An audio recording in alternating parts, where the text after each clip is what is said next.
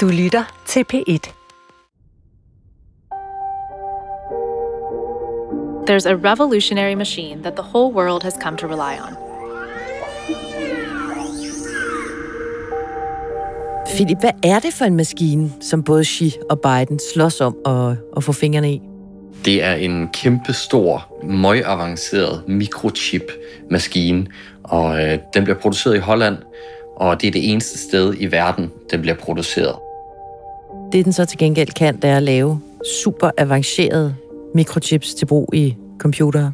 Og alt andet her i livet. Altså, vi taler om chips som noget, der kun findes i computer og telefoner, men altså, din elkedel har chips. Øh, de, de her mikrofoner, vi taler i, har chips. Der er chips oppe i skyen, der er chips i satellitterne.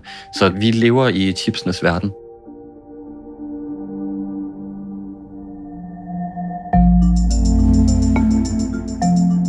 Mikrochips er alle vegne, og så er de altså også nøglen til stor politisk magt.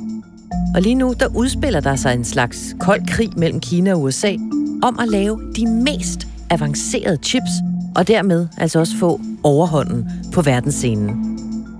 Mit navn er Stephanie Suryk, jeg er udenrigskorrespondent for DR, og i den her sommerserie, der går mine korrespondentkolleger og jeg all in på at forstå og formidle verden, som den ser ud for de fem mest magtfulde statsoverhoveder.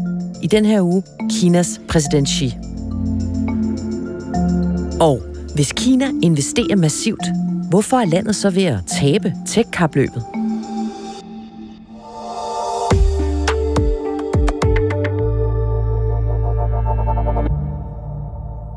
Hej igen, Philip. Du tog lige hul på det. Hvor meget fylder mikrochips for dig i dit liv som Kina-korrespondent med base i Shanghai?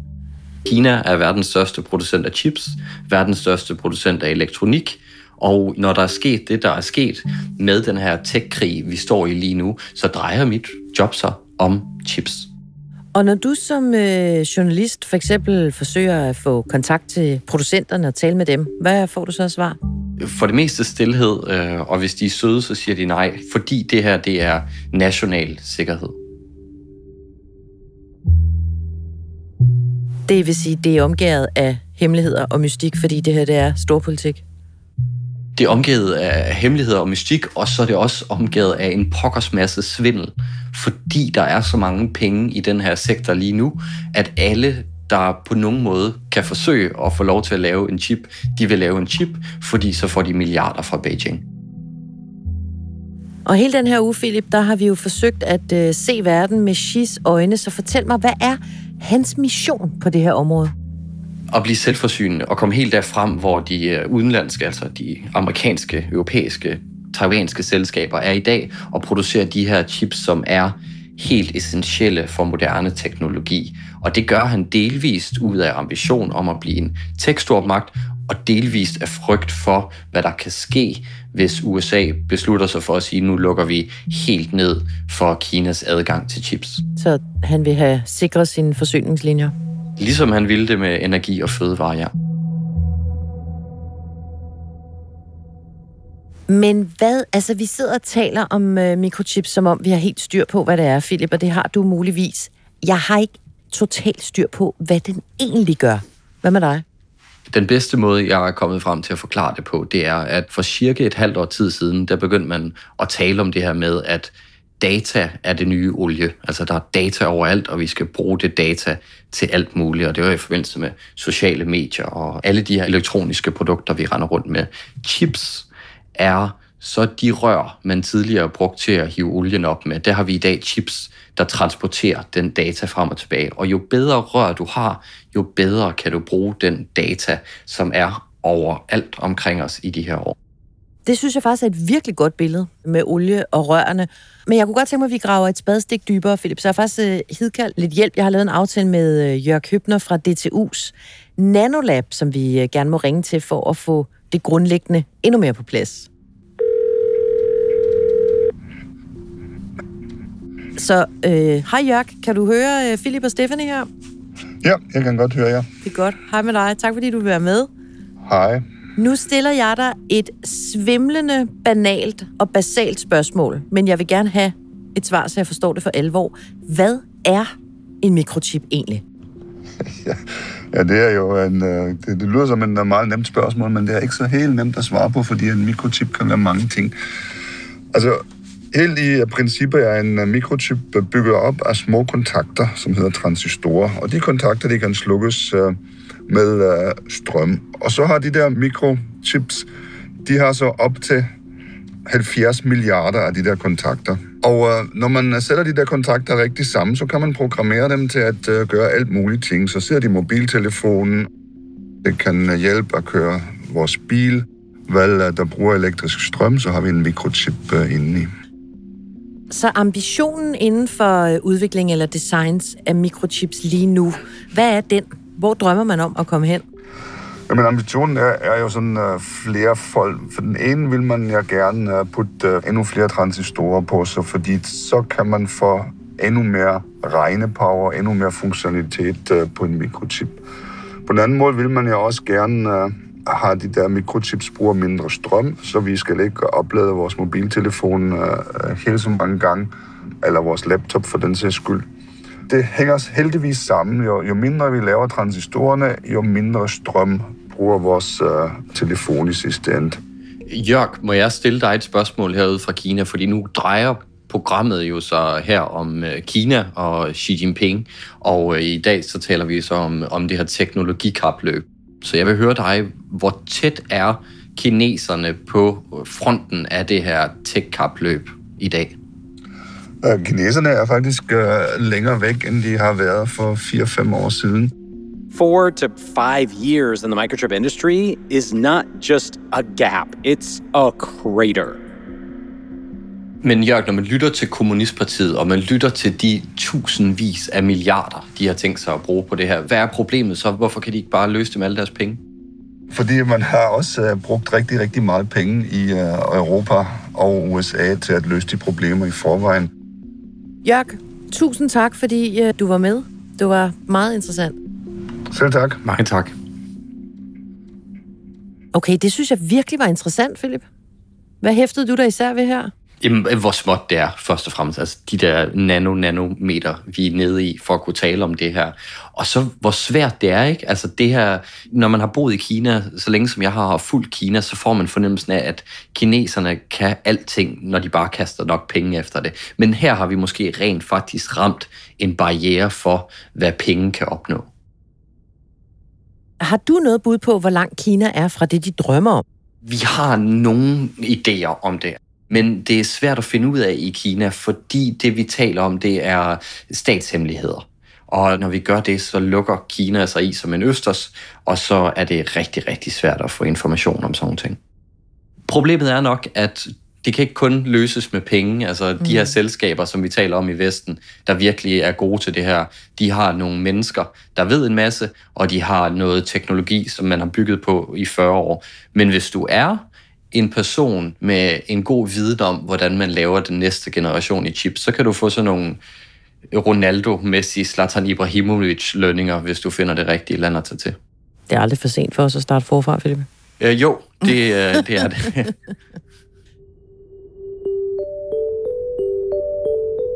Nøglen til at producere de her ekstremt små og avancerede chips, den skal man finde i Holland. Man finder den hos et firma, som hedder ASML. De har 31.000 ansatte fra 120 forskellige nationaliteter. Philip, hvad er det for et sted?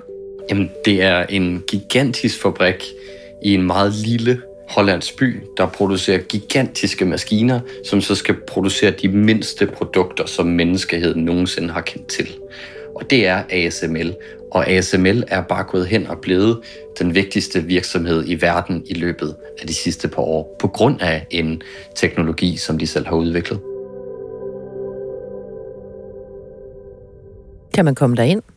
Nej, af flere årsager. Altså først og fremmest, fordi det er også et sikkerhedsspørgsmål, men også fordi, at det her det er nogle ultra rene rum, det, de bliver produceret i de her maskiner. Så hvis du måske kan få adgang til at komme derind, så skal du først desinficeres og så indpakkes i de her lag af plastik, så du ikke tager noget støv med dig ind. Så det er ikke lige til. ASML selv, de siger jo, at deres maskiner bruger over 100.000 forskellige komponenter fra 5.000 forskellige leverandører. Det er jo sådan nogle perspektiver, der næsten kan være lidt svære at rumme.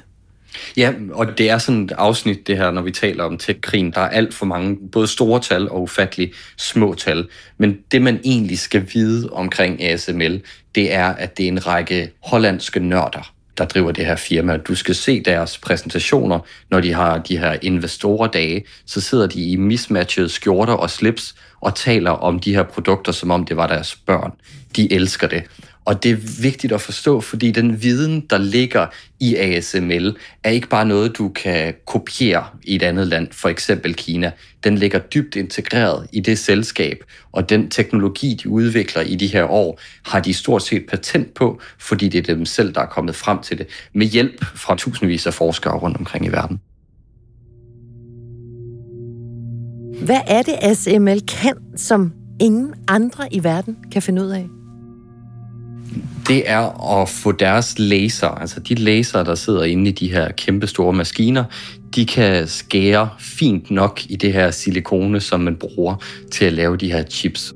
Og de har udviklet en teknologi, som de har patent på i dag, hvor de er i stand til at øh, via noget ekstremt ultraviolet lys og skære små nok riller i det her silikone til, at du kan placere 70.000 transistorer på en lille bitte chip. Så man kan jo godt forstå, at både Kina og USA, de vil have fat på den her hollandske vidundermaskine. Og så i marts måned, der skete der noget afgørende, som kan komme til at forme det her kapløb i fremtiden. Hvad var det? Det var, at amerikanerne, og det er noget, de har arbejdet på i en lang række år, det var, at de fik overbevist nogle af deres allierede, altså herunder Holland og Japan og Sydkorea, som også laver chipteknologi, til ikke længere at eksportere den fremmeste teknologi til Kina. Og det er blandt andet det her ultraviolette litografi, som vi har talt om, altså den her maskine, som ASML fremstiller. Og det er ASML, altså det hollandske selskab, været nødt til at gå med til, fordi at hvis de fortsat vil have forretning med amerikanerne, så bliver de nødt til at gøre det sådan. Det skal dog siges, at de stadigvæk har mulighed for at spørge deres regeringer, om de ikke godt må få en undtagelse for det her, når de skal sælge til Kina. Så der er en mulighed for kineserne stadigvæk at få fat i nogle af de her maskiner. Men i det store hele, der bliver de holdt udenfor? De bliver holdt udenfor, og de bliver sat langt tilbage i deres teknologiske udvikling. The United States, under the Biden administration, has sanctioned all U.S. microchip technology from being made available in China. The goal? To protect America's national security interests by stopping China from advancing its military capabilities, that Washington says includes weapons of mass destruction. Hvor står kapløbet nu efter den her udmelding? Er Kina sat håbløst tilbage? Ikke håbløst, men ret langt tilbage, for fordi det ASML har, det er en ny generation af teknologi, som der ikke er nogen andre selskaber, der har. Og hvis Kina ikke kan få fat i den, så skal de højst sandsynligt selv ud og udvikle den. Og fordi det her det er en helt ny generation, så skal man nærmest starte forfra, når det kommer til det. Og det ser ikke ud til, at Kina er i stand til det. It will take years for China to compensate, especially after the immediate cutoff that they have just experienced. Hvor mange af sine øh, vågne timer tror du, Xi han øh, bruger på at bekymre sig om det her? Ret mange. Altså, det er et af de vigtigste øh, prespunkter på Kina i de her år. Det er chips, og især efter, at vi er begyndt at tale alt det her om AI. Fordi AI er noget, der for alvor får brug for den her fremste generation af chips, hvis man skal have sin chat GPT til at give sig nogle gode opskrifter, så er der et server et sted oppe i skyen, som skal bruge øh, tusindvis og højst sandsynligt millioner af de her chips for at give dig et svar.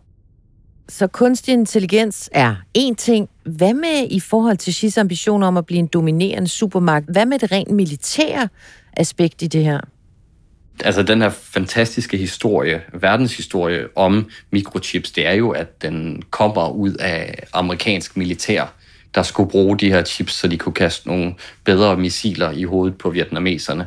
Så det er øh, det amerikanske forsvarsministerium, der egentlig har hjulpet til at grundlægge hele den her industri. Og i dag, når man taler krigsførsel, så er det et spørgsmål om, at øh, hvis dine missiler skal kunne ramme præcis nok, så skal de have den bedste generation af chips. Og ikke nok med det, når vi bevæger os sådan uden for det, vi kalder konventionel krigsførsel, så er det altså op i rummet, og det er AI, det er virus og den slags, så er det også en kæmpe fordel at have den bedste generation af chips, fordi de beregninger, jo flere beregninger, jo hurtigere en chip kan lave, jo bedre er dit missil til blandt andet at ramme et andet missil, eller ramme et fly eller en by et sted.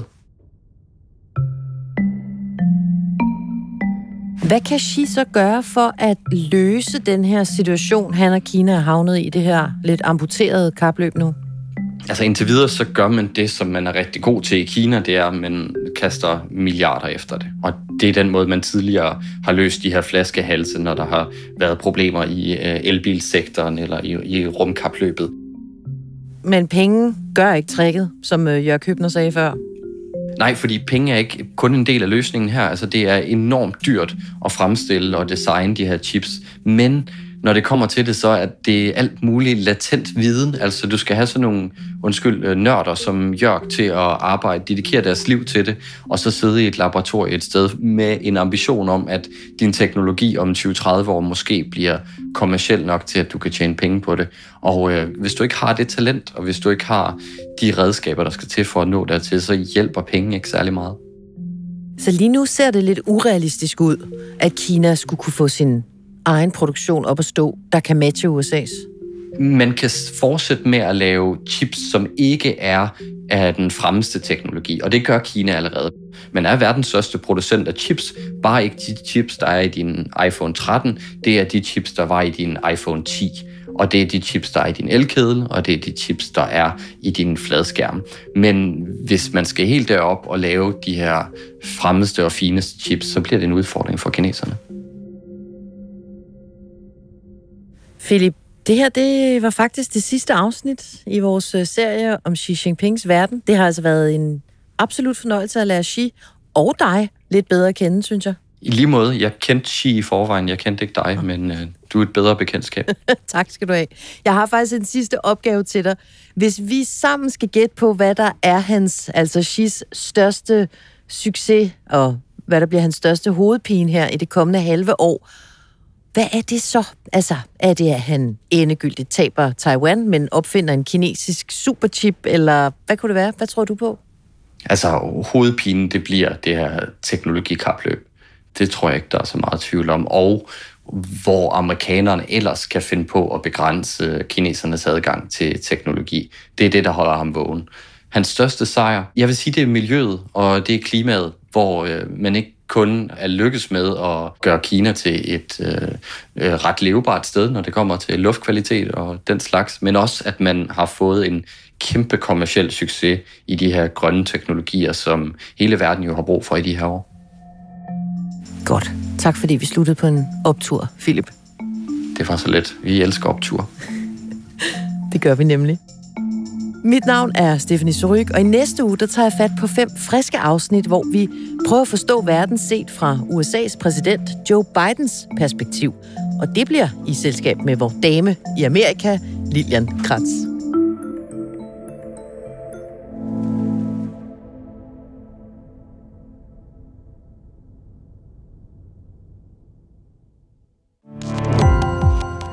Gå på opdagelse i alle DR's podcast og radioprogrammer. I appen DR Lyd.